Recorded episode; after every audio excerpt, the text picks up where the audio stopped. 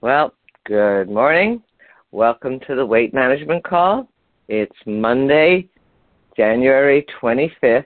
Who could believe it? How fast the time is flying. Ah, it's amazing how quickly the days go by. It'll be February before you know it. And then it'll be spring before we know it. However, we did get snow yesterday here in Michigan every day is a day that you're working on your lifestyle. This is the TR90 Body Burn 30 program or weight management call, and our goal is to support you in every way we can. We have people who talk about the program. There are people who talk about food. There are te- we have a, we have our, medita- our meditation, and my favorite one right now is the brain. It's really all about exercise and the brain, but the brain is obviously one of the most important things in our lives because it does take up 20% of your blood flow, which is a huge amount.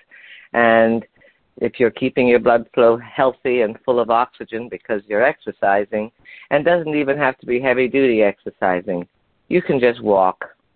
Walking, and you know, I, I, consider climbing stairs kind of like a, a cheat um, because it's just weight bearing exercise using my own weight. And because of TR, because of um, my Fitbit, I get to know that I'm doing at least 25 flights of stairs a day. Yesterday I did 30.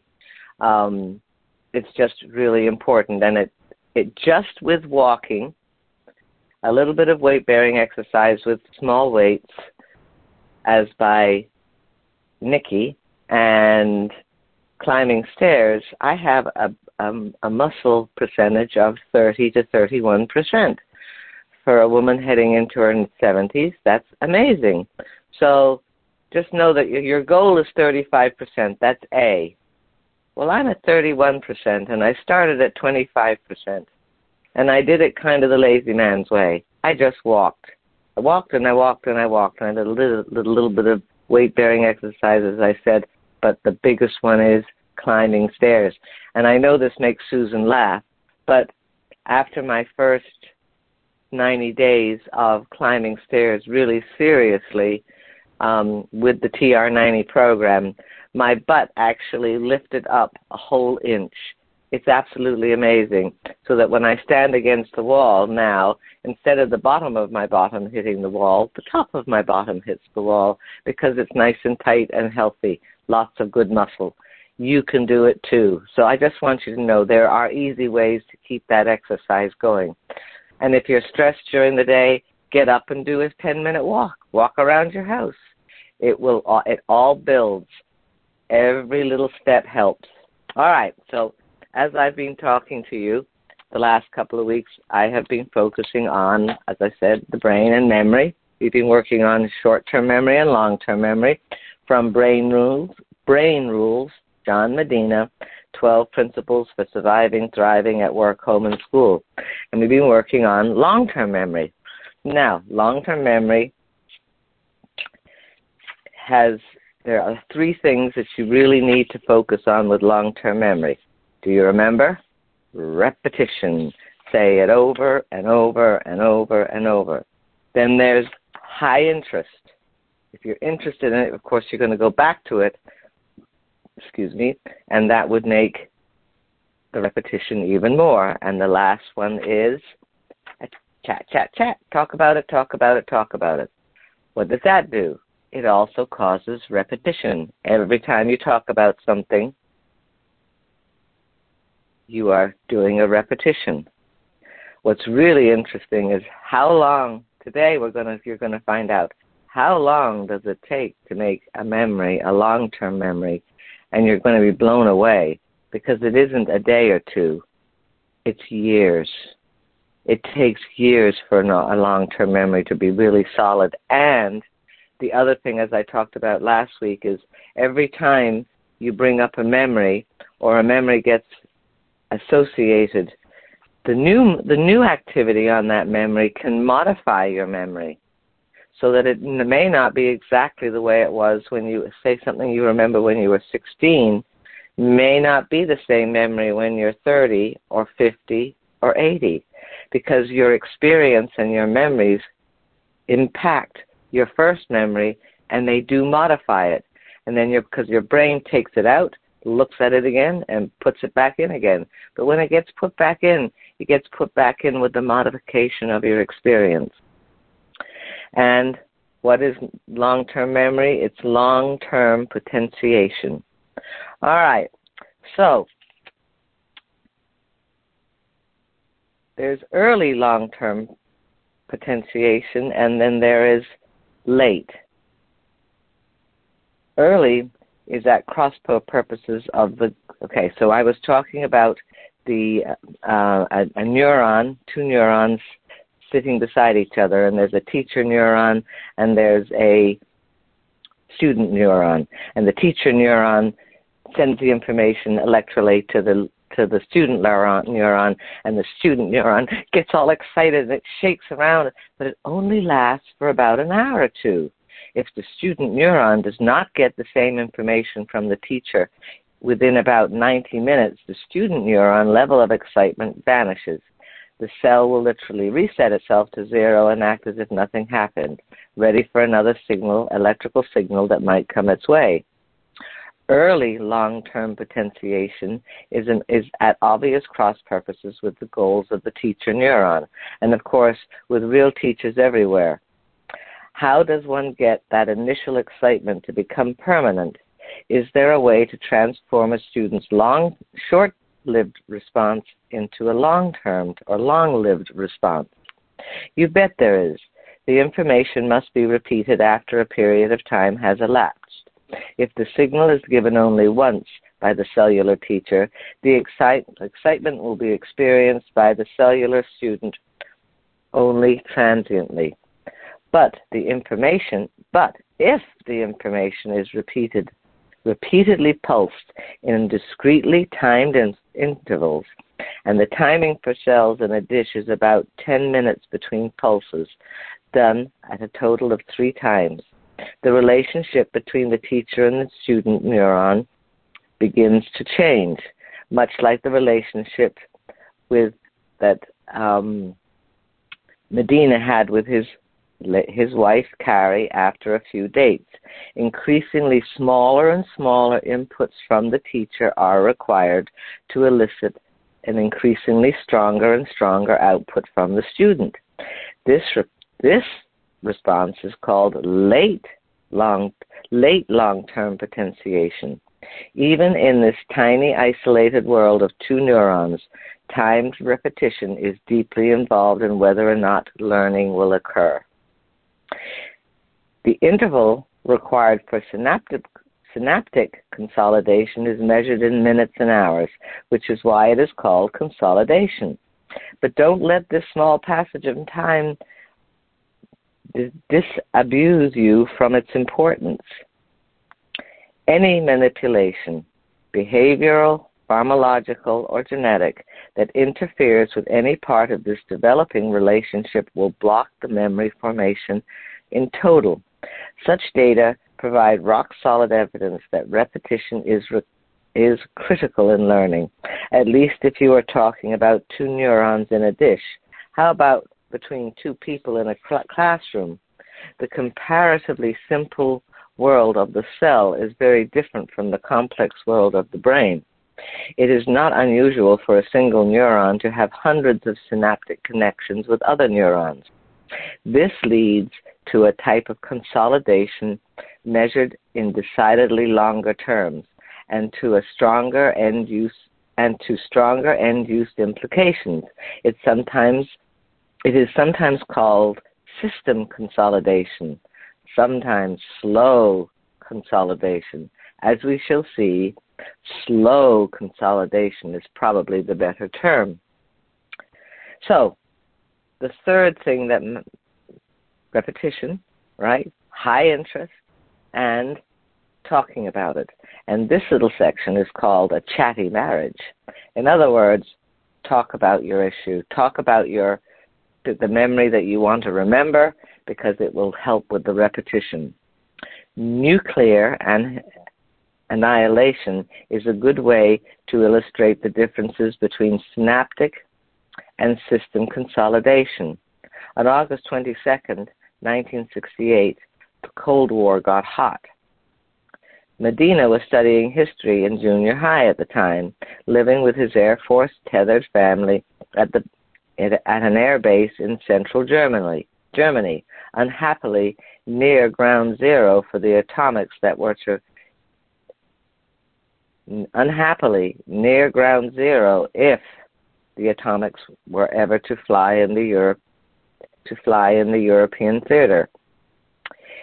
If you could have visited my history class, you wouldn't have liked it. For all the wonderfully intense subject matter, Napoleonic Wars, the class was taught by a monotonic in a monotonic fashion by a French national, a teacher who really didn't want to be there and, and didn't help my concentration to be preoccupied with the events of the previous day. August 21st, 1968 was the morning when a combined contingent, of Soviet and Warsaw Pact armies invaded what used to be Czechoslovakia.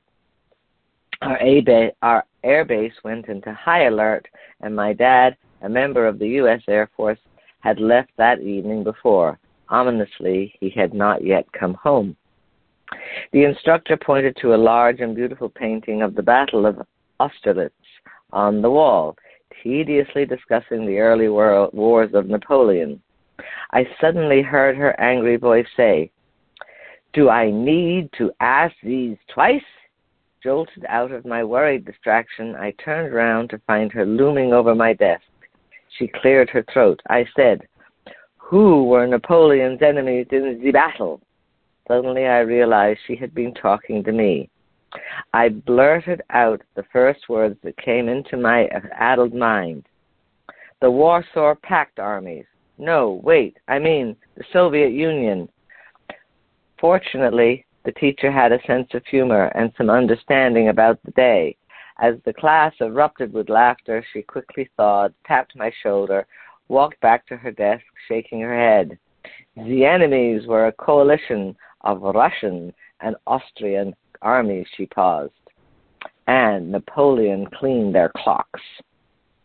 Memory men, many memory systems are involved in helping me to retrieve this humi- humiliating memory now almost four decades old, he says.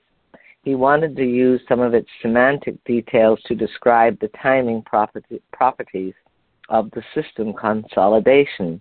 Like Austerlitz, our neurological tale involves several armies of nerves. The first army is the cortex, that wafer thin layer of nerves that nerves that blankets the brain the way an, an atmosphere blanket, blankets a battlefield. The second is a bit of a tongue twister, the medial temporal lobe. It houses another familiar old soldier, the oft mentioned hippocampus, crown jewel of the limbic system. The hippocampus helps shape the long term char- character of many types of memory. That other teacher student relationship we were discussing, the one made of neurons, takes place in the hippocampus. Now, how the cortex and the medial temporal lobe are cabled together tells the story of long term memory formation. Neurons spring from the cortex and snake their way over the lo- over to the lobe, allowing the hippocampus to listen in on what the cortex is receiving. Wires also erupt from the lobe and wiggle their way back to the cortex returning the eavesdropping favor. This loop allows the hippocampus to issue orders to previously stimulated cortical re- regions while simultaneously gleaming information for, from them. It also allows us to form memories, and it played a large role in Medina's ability to recount this story to you. The end result of their, their association is the creation of long term memories. How they work to provide stable memories is not well understood, even after three decades of research. We do know something about the characteristics of their communication.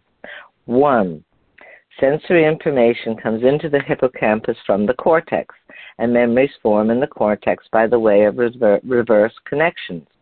Two, their electrical marriage starts out being amazingly chatty. Long after the initial stimulus has excited, the hippocampus and the relevant cortical neurons are still yapping about it. Even when I went to bed that night, he says, the hippocampus was busy feeding signals about Austerlitz back into the cortex, replaying the memory over and over again while he slept. This offline processing provides an almost absurdly powerful reason to advocate for regular sleep. The importance of sleep to learning is described in Chapter 7. And absolutely, if you want to learn and you want to remember, go for a 10 minute sleep after you've done some studying, and it'll be much better. It'll hold much better in your long term memory. Number three, while these regions are actively engaged, any memory they meditate is labile and the subject is and subject to amendment, but it doesn't stay that way. And four, after an elapsed period of time, the hippocampus will let go of the cortex, effectively termin- terminating the relationship. This will leave only the cortex holding the memory of the event. But there's an important caveat.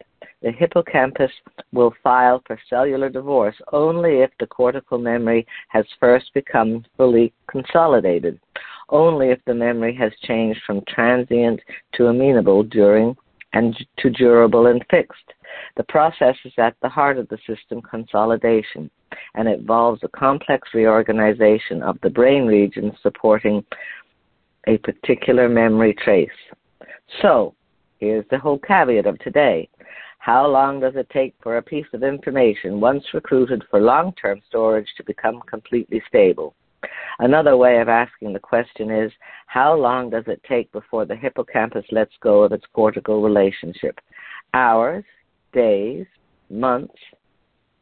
The answer will surprise you. It surprises nearly everybody who hears it for the first time. The answer is it takes years. It takes years for memories to become consolidated. So, repeat, repeat, repeat. Remember to repeat.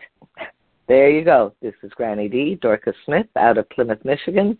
Thank you for listening to my path along towards long term memory, because long term memory is also part of why we work and exercise so hard to stay healthy. All right, here we go. And we need to hit this. There we go. Thank you, Dorcas. You're most you're most welcome. Isn't that interesting? So long term memories take a long time to be consolidated. Holy cow. Yep. Repeat to re- repeat to remember and remember to repeat. That's the message. and and if you want your kids to remember something, get them to talk about it. Yep. Definitely.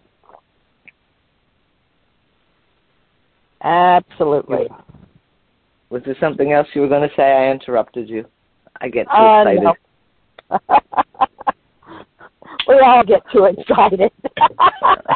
I know, I know. It's it's it's you know, I get it. So we're almost there. One Team Global starts in one minute. If you're interested in building your business, that's where you go. Thank you, Brian Curry, for the wonderful work you do every day in our calls. And thank you, Frank Lomas, for recording. I don't know what we do without you. Have a great day. Tomorrow is Nikki Day. Tomorrow is Zoom, if you can get on. And we'll look forward to either seeing or hearing from you. And have a great day. Thank you. You. Bye, everybody.